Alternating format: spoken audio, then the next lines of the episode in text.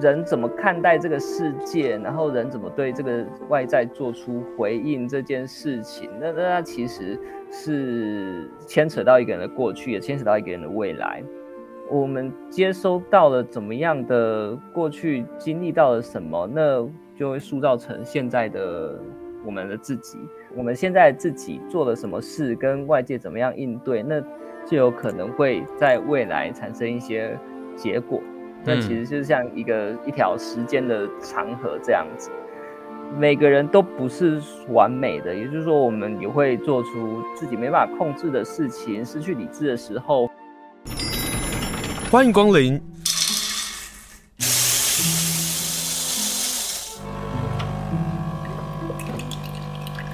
今天的盛情款待，请享用。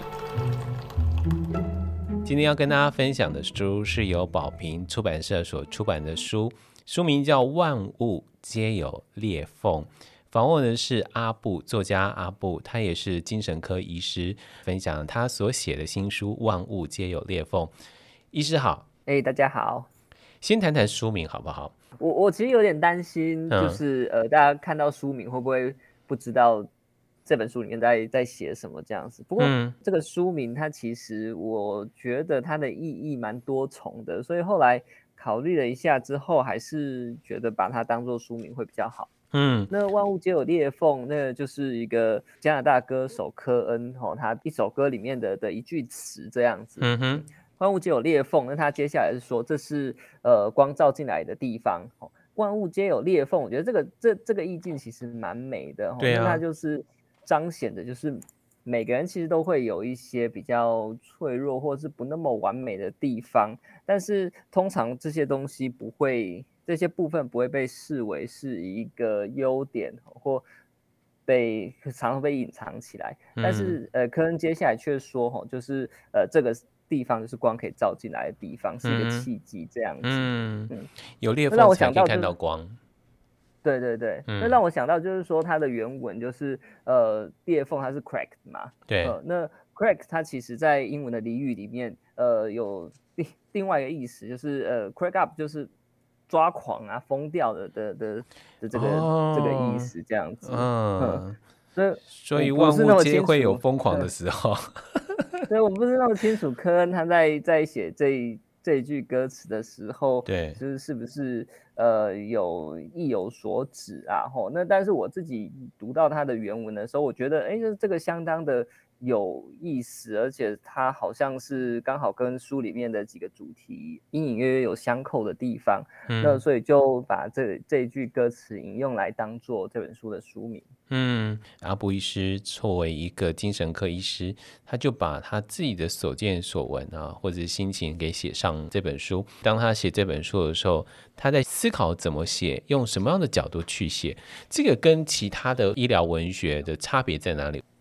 嗯，就是医学它，呃，从它最远古的时候开始，医学一直都是一门叙事的科学。嗯，也就是说，它其实是在听病人的叙事，病人关于自己苦难的叙事。呃，那根据这个叙事整理出来的一套学问。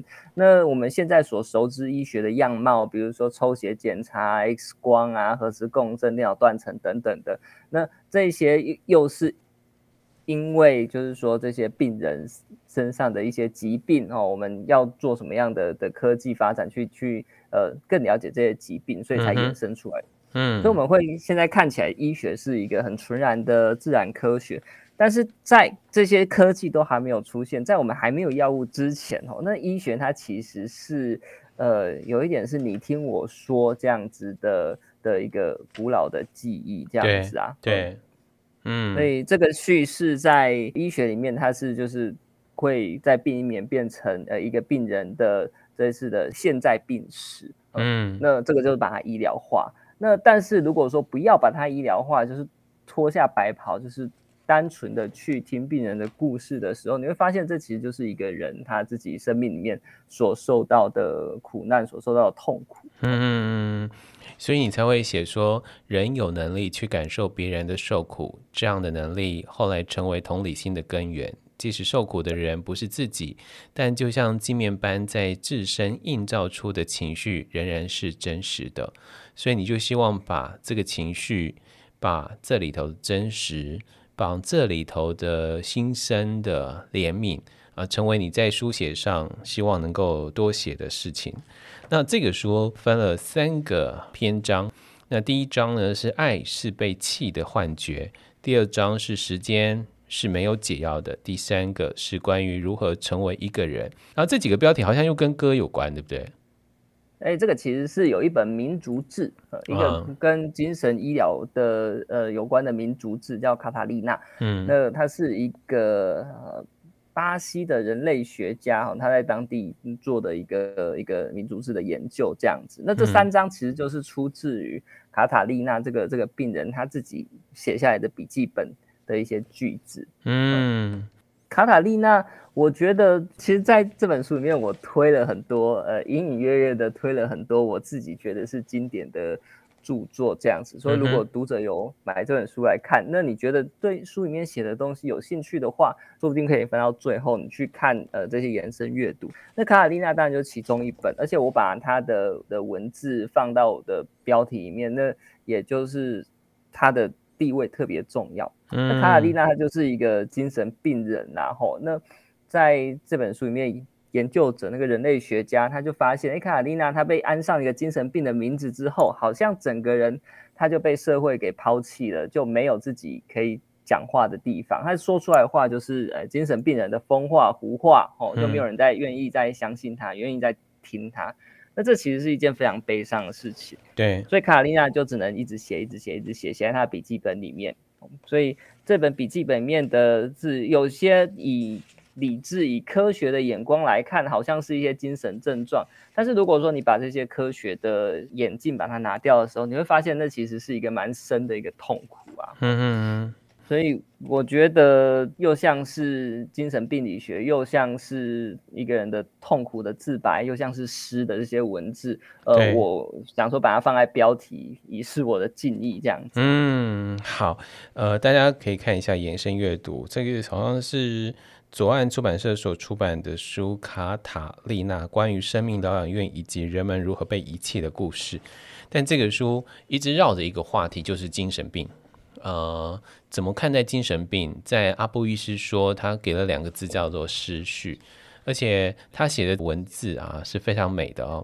他说：“春寒中不合时宜的一棵树，过早盛放的花，龙身上长错位置的一片愤怒的逆鳞。”对，嗯，所以“失序”这这这这个呃这个概念，其实就是。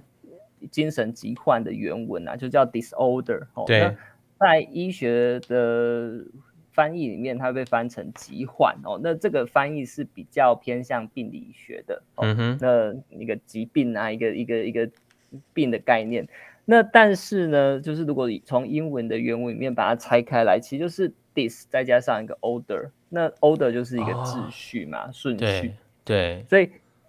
在研究精神疾病的社会科学研究者，通常都会把这个 disorder 这个词不会翻成疾患，会翻成失序。嗯哼，嗯哼，也就是说，你先要有一个秩序，哦，那才会有一个失序。哦，那这个秩序哪里来？那为什么说，哎，有一些人在这个秩序里面好像没有办法那么的顺从，那么合作，那他就被判定是 disorder 呢？嗯，嗯哼，那。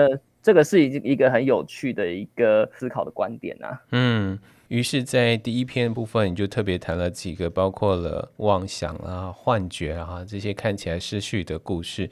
但是从这一篇有病这一篇里，你提到了一个人的故事哦。你说在教学门诊里旁观主治医师跟病人的会谈，会谈中所有不经意的阻抗、犹疑，都曲折的指向了人格里塑造的那个谜。而每一个谜都是一道被意识缝合的伤口。如果你真的敢拆封的话，底下就是整滩恶臭的血与脓。然后你就说，痛得太久，人生也就烧穿了洞。我好喜欢这个词哦。谢谢。就对啊，我我我觉得精神科医师在门诊或者在听病人在在讲的时候，有时候会想会。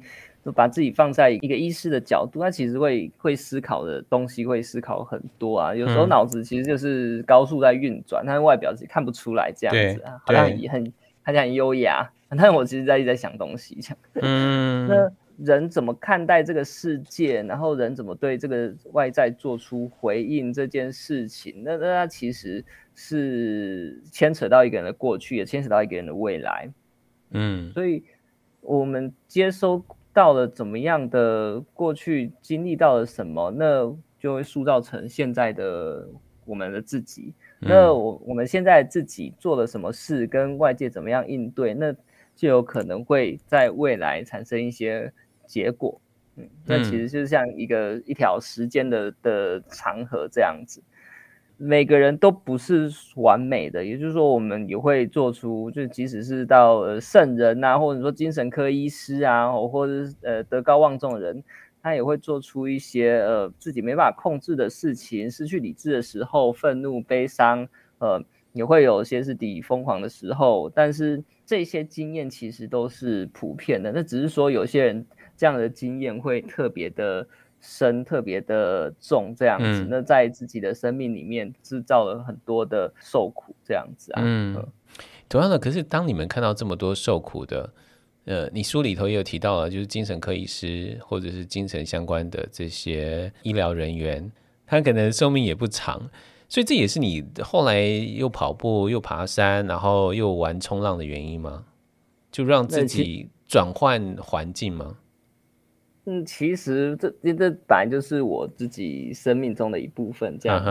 Uh huh, uh huh. 嗯，那但是的确是，我觉得在生活里面的确是需要一些，呃，你自己在做的时候可以脱离自己的角色，比如说角色可能是呃为人子女，或者是医师，或者是老师，或者是怎么样的一个角色。那呃比较专注的做回自己这个、嗯、这个人的本身。呃、嗯，我觉得有时候会忘记，会忘记自己到底是谁。嗯，对，但对于冲浪来讲啊，他就会很直觉的告诉大家，是他在冲浪当中，他到底看到了什么啊？他告诉大家说，浪人冲浪其实并不是大家所想的那么的浪漫啊，或者是呃，他们想要去展现他们的技术，其实并不是。呃，他说他的生命就是冲浪，无法想象没有冲浪的生活，所以死亡以及他对他来讲是生命里当中不可切割的一个部分。我我觉得很有意思，我看到呃，医师如何从冲浪当中看到不一样的，因为我们只看到可能就是阳光型男啊，或者晒得黝黑的形体啊，然后或者是深受的女孩所喜欢的样子。可是从一个作家，从阿布医师身上啊，他又看到什么？分享了非常多。但我们刚刚讲到那个痛，我们要回头去讲这个故事里头。呃，所谈到的许多的痛的这些的事情，谈谈自残，这个是呃在精神科医师上常常会呃看到的事情。你刚刚说痛久了，可是疼痛，我在透过这本书啊、就是我们今天跟大家分享的《万物皆有裂缝》，标题就上面写“疼痛也是活着的证明”。其实我们对于身边有一些自残的朋友，我们可能责备多于体谅。或者是责备多于理解跟认识。你在书上说，有时候他的自残并不是为了想死，而是为了要提醒自己还活着。但是这个痛、这个伤，却必须由精神科医师把它解开来。嗯，我我觉得在临床上，大部分的时候我都没有那么厉害可以解开来。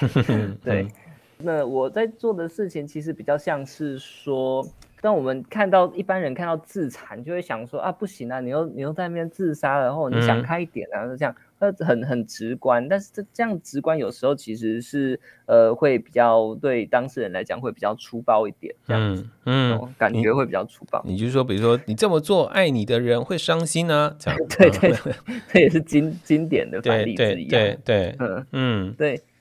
但是就是说，这个这个其实是把自残当作是一个行为，但是都是用旁边的人的角度去看待这件事情。你在做这件事情，就是对旁边人带来麻烦这样子。但其实刚刚讲的那句话，它的背后隐含的意思就是这样子。嗯，可是却很少有人去去问说，哎，那那到底发生什么事？你为为什么要拿刀子割自己的手腕这样子啊？嗯，嗯，嗯，那你在割的时候是在想是在想什么呢？是感受到了什么呢？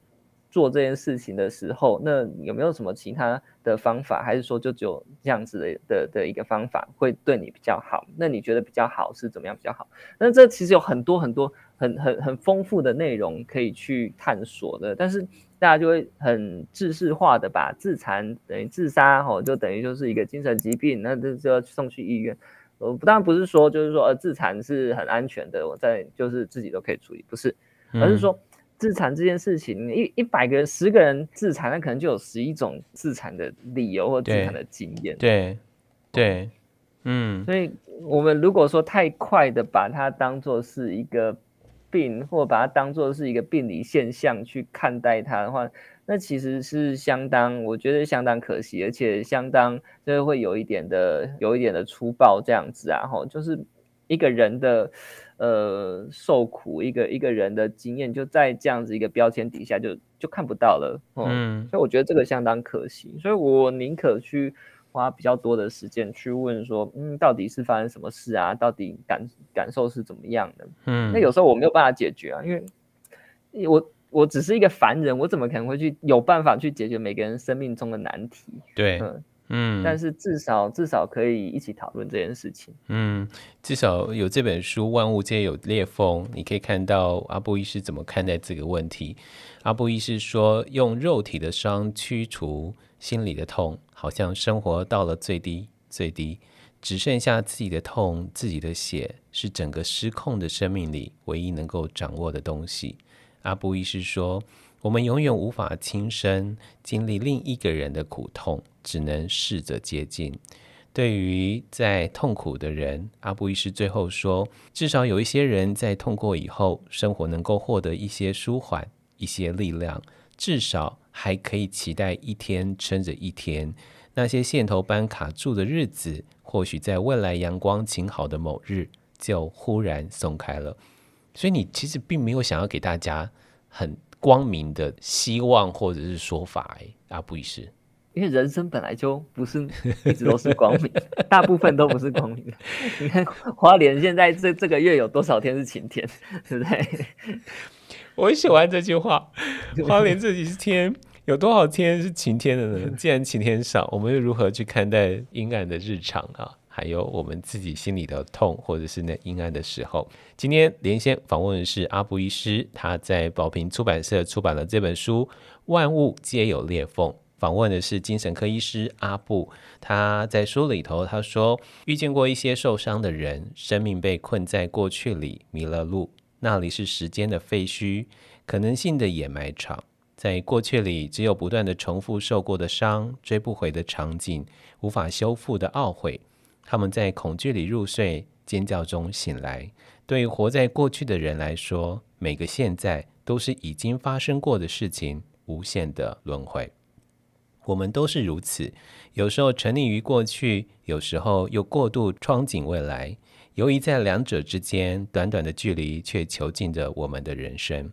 阿布的文字告诉我们说，人有时候活在过去，有时候活在未来，只是在某些很稀有的时刻呢，能够活在现在。也就是常常我们会说，所谓的当下到底是什么？但是对于精神科病人，常常他并不是活在这个当下。今天访问就是阿波医师。阿波医师，你为什么在这书里头会谈到神？嗯，那个是放在比较后面的篇章这样子啊。对，写、嗯、到就是神都在这里，然后你引了荣格的话。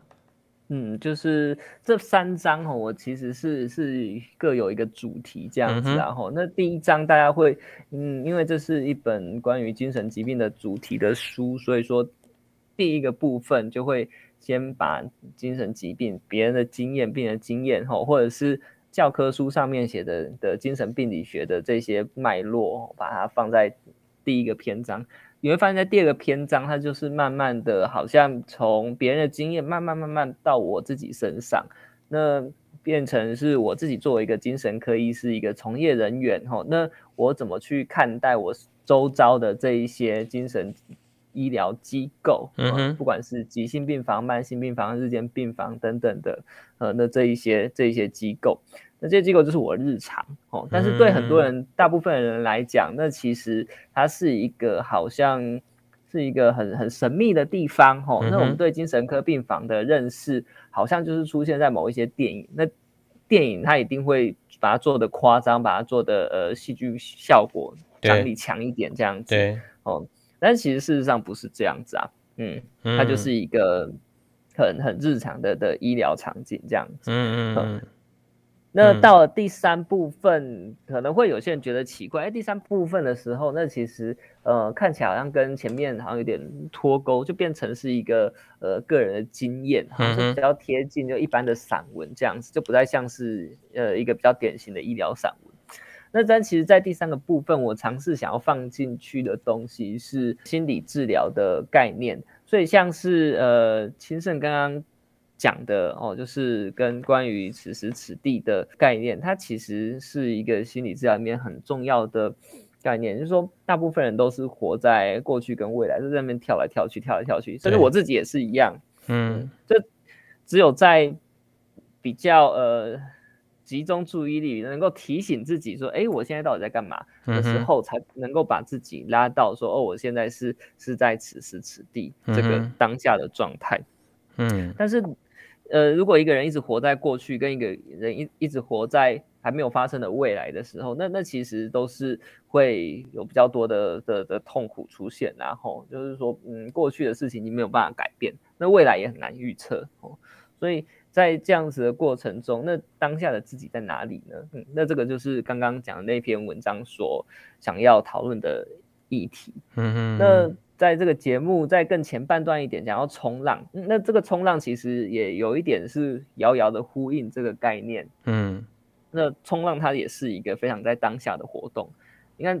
你可能跑步可以留下呃秒数的记录啊，游泳可以留下成绩啊，吼，那那棒球、篮球，那你可以留下比分，你都是为了要击败一个什么人而存在。嗯，那冲浪好像不是，冲浪它也没有说呃，就是你冲越快越赢这样子。嗯哼，哦，那它也不是说，哎，你要击败谁，但是有冲浪的，也是有冲浪的比赛。嗯哼，但冲浪比赛比较有点像是跟自己比，嗯，我在。浪上面做出多少的姿势，多少的特技，哦，分数可能会比较高，这样子。嗯哼。所以冲浪人他每冲一道浪，他其实就那那道浪就只就只有当下而已，那浪过了就没有了，嗯、不会有一样的浪出来。对对对，你也不是在说哦，我今天冲了十道浪，所以我赢了。你今天只有冲九道浪，所以你输了这样子。嗯哼。哦，所以。冲浪的人有时候会会陷入一个状况，就是说我我就是在冲浪这个当下，我感觉到风，我感觉到阳光，我感觉到海水拍打在身上，那这个就是冲浪的全部，我感觉到速度等等的。嗯，那在这个瞬间，在浪上就会充满了各种的经验。嗯，那我觉得这个充满经验的这种感觉哦，呃，其实是很难用笔墨去形容的。我在打出那么长一篇文章，我也不觉得说我真的是形容到当下的感觉。你说那样一瞬间的经验，就像是强光一样曝晒在生命的底片上，成为永恒。对啊，嗯，嗯，就是，但是很难去去去讲，所以。这一些都是一些在治疗上我们很常会使用的概念。那我不觉得它就只能被放在治疗室里面，吼，好像你只有是一个病人，你才能够接受到这一些呃所谓的教诲、教化，吼，然后成为一个正常的人，吼。我我觉得这样子的讲法好像有点怪怪的。嗯，那我比较。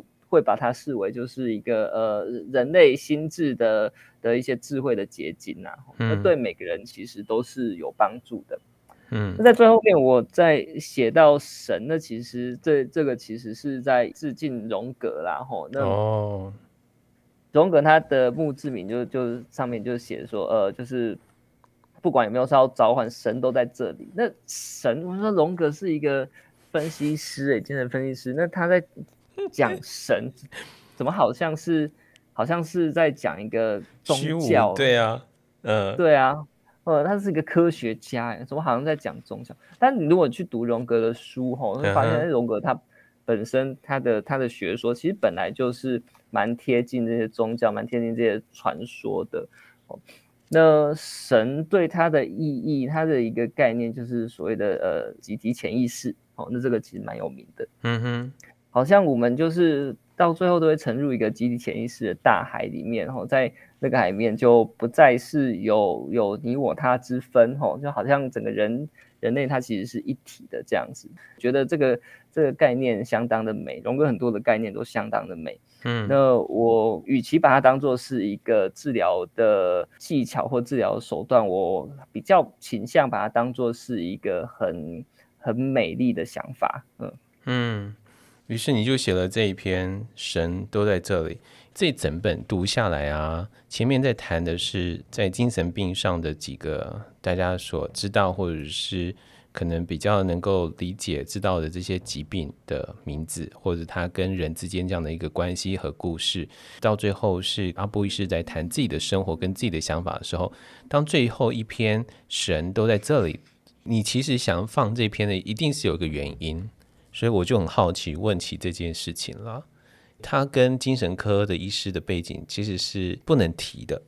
但是有时候我觉得，就是说，作作为一个精神科医师，我们能够帮助的真的有限。那嗯、呃，在精神科医师出现之前，其实人有困难，在生命中遇到的困境的时候，会跟谁求助呢？一定不会跟。咨商师嘛，一定不会跟精神科医师嘛，他会跟谁求助？其实就就跟神啊，嗯，跟妈、嗯、跟妈祖啊，跟保生大帝啊，吼，跟跟耶稣基督啊，吼，嗯，所以其实呃，有一部分我觉得我自己在在临床职业的时候，我觉得我有有一部分是僭越了到神的这个这个这个位置，但是我又没有。像神一样这个能力，对，那神他其实是一个呃全能的一个一个倾听者，然后就是不管有什么样的困难，他都是会默默的听，然后全然的接受这样子，嗯、而且有无限多的时间。所以我觉得神在这个神这个概念其实是是蛮值得被尊敬的，而不是就是很单纯就是说哦，它是宗教，它是一个呃过时的概念，它它应该被科学时代所遗弃，不是的。嗯哼嗯，对，我们忘记神太久了哦，神其实一直都在那边。嗯，所以你就开头说神静静的睡着了，但这个世界原本就是属于神的世界。可是讲到神啊，在书里头有一篇有一个男性的病患。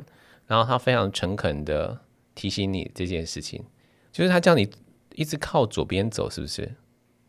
对，就是说，这这个当然也不是一个真正的人讲出来的真正的话，而是他其实是有一个原型啊，但是因为。呃，我我我我自己对我自己写作的要求就是，我不会直接去引用病人讲的的话这样子，对，对，但是它的概念，它概念会存在，嗯，对啊，所以它它其实是一个蛮特别一个病人，他有非常多的的宗教的行为这样子，对，哇，然后真真的也是有有人会去找他去去问事情哦，这样子，嗯，所以我觉得嗯蛮有趣的，他其实有自己有自己的问题，但是他在某一个部分，他又可以解答别人的问题。但是解答搞不好是我比不上的，嗯，这个其实是一个很有趣的对照。这个对照，你也是希望让大家能够透过这个书去同理，或者去知道说，这些看似啊失序的朋友们，他可能在某个当下里，他所身处的这个环境或是背景，呃，去成就了他现在这样的样子，或者成就了他现在这样的一个状况。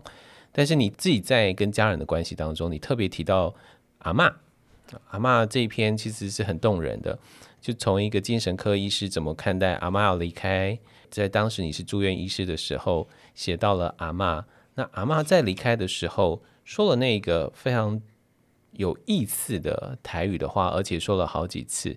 呃，但是你谈论的是张望，他他其实张望这个这个这个它是一个现象，然后就是、嗯、呃。简单讲，就是身体的状况去影响到了精神状况哦。那这种蛮常见，会在加护病房啊，在末期的病人，然后在重病的病人身上出现，所以有可能会看到什么，看到蝙蝠啊，看到呃过世的亲人出现在床旁边啊之类的哦。对，那其实，在整个民俗里面，它其实会有很多不同的解释方式啊。但是在以医学的眼光来看，哦，这个就是展望。嗯。OK，可是。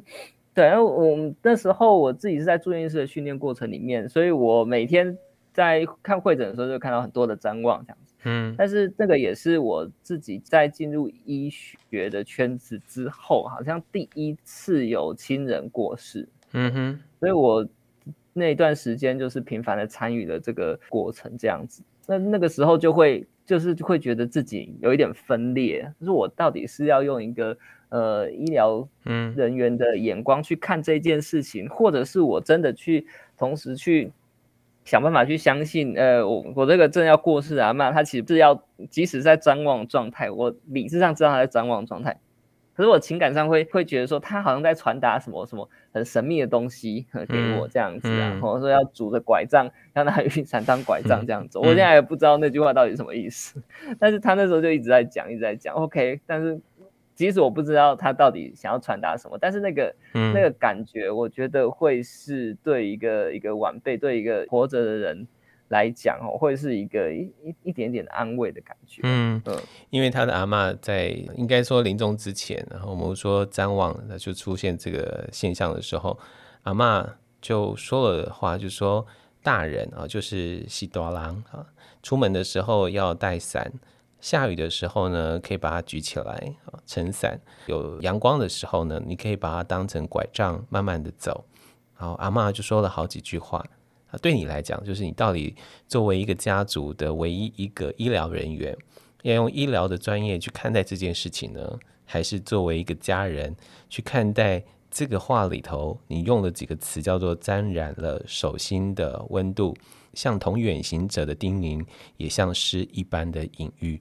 啊，来看待阿妈的最后的这这些话。这个书其实还谈到了很多疾病上的问题，比如说妄想跟幻觉。对于我们来讲，好像这两个是差不多的耶。对对，我在教医学生的时候，其实大部分的人也也都搞不清楚。对，这个是很正常的。我大概区分来，妄想是一个想法，嗯，是思考的一部分。但是幻觉它是觉嘛，所以它是一个知觉。那之所以称之为幻呢，它就是说没有外界的刺激，但是有了这个知觉的经验。所以精神科它的最核心的东西，它其实很现象学哦，它其实就在探讨一个人怎么样经验这个世界。我不管经验忧郁的经验，经验。呃，幻觉的经验、今天妄想的经验，这些都是很非常私密的、非常个人的主观的经验。嗯哼，那在这个过程中，我们要把它定义成一个医学的症状的名字。那其实我觉得，呃。有一部分这是在诊断上面不得不然呐、啊，但是如果说你太把它当做啊，这个就是一个症状，OK，就从此就结束，那又有一点太过冷冰冰、太过武断了。嗯哼，那我在除了在诊断的把它当做是诊断上面一个要件以外，那我也会很好奇的去想说，嗯，那他在他经验的这些东西，我我没完全没有办法去企及的这种经验，对，那他到底是什么样的感觉？嗯。嗯，大部分人其实都不太愉快，大部分人其实都是蛮蛮蛮受苦的。但是有些人他其实是跟这些这些特殊的经验，其实是相安无事的活着。嗯，这个也是、嗯、也也是有，嗯。所以精神疾病它到底是哦，所以你是精神疾病，所以你就是呃需要被治疗，需要被被矫正，需要怎么样？我我觉得它其实有很多的。就是它的层次其实相当丰富，没有像是呃生了病就要治疗或者怎么怎么样，嗯、就是这么的这么的直接啦。嗯，嗯，这个妄想当中啊，妄想可能就是有人认为自己被跟踪了、被监视了、被下毒了，然后在幻觉的部分，医师就会觉得这个幻觉的世界当中只有属于你自己啊，是没办法被别人所窥探的这个事情。医师在最后他说。或许建立正常人世界观的信仰支柱，权力、财富、爱与岁月恒长静好，那些仿佛得到之后人生就能够圆满的圣物，却隐含了有几分的妄想的色彩。错误、坚信，即使反正分明摆在眼前，仍然是不可动摇半分的固执信念。又或许妄想只有显而易见。与难以察觉之分，凡人脑所生的种种的执念，最终皆为受苦。人生是一场长久而隐匿的精神症状，我们都是拒绝治疗的病人。嗯，我觉得刚刚那个那个妄想这个蛮蛮值得一提的，就是说、嗯、妄想就如同刚刚所说，它是一个错误坚定的信念，然后然后有反正，但是却坚信不疑这样子。但是我们又怎么知道什么信念是错误的呢？有一些是很 显而易见的嘛。可是难道说我们今天觉得是说，嗯，就是呃，我我我功成名就赚大钱，我就会觉得我就一定会人生就会幸福？那这个、嗯、这个信念。哎，真的有根据吗？嗯，那还是说我们都活在一些其实根据没有那么大的的信念里面，但是我们却很执着的一定要相信它。嗯，所以这个其实讲一讲就会变得有一点像是哲学的的问题啊，就是说你到底应该相信什么？嗯嗯，这个其实蛮有趣的。嗯。今天跟大家分享就是万物皆有裂缝，我们真的是处在那个错乱的生活中吗？有这本好书和听众分享，非常谢谢阿布跟我们分享《万物皆有裂缝》这本书啊，希望也能够成为大家在生活里头的另外一个支持。然后我们有机会同理看待，有机会去放进别人另外一个人的生活，去了解如何去看待生命的流动。非常谢谢阿布医师，谢谢您，谢谢。谢谢谢谢大家。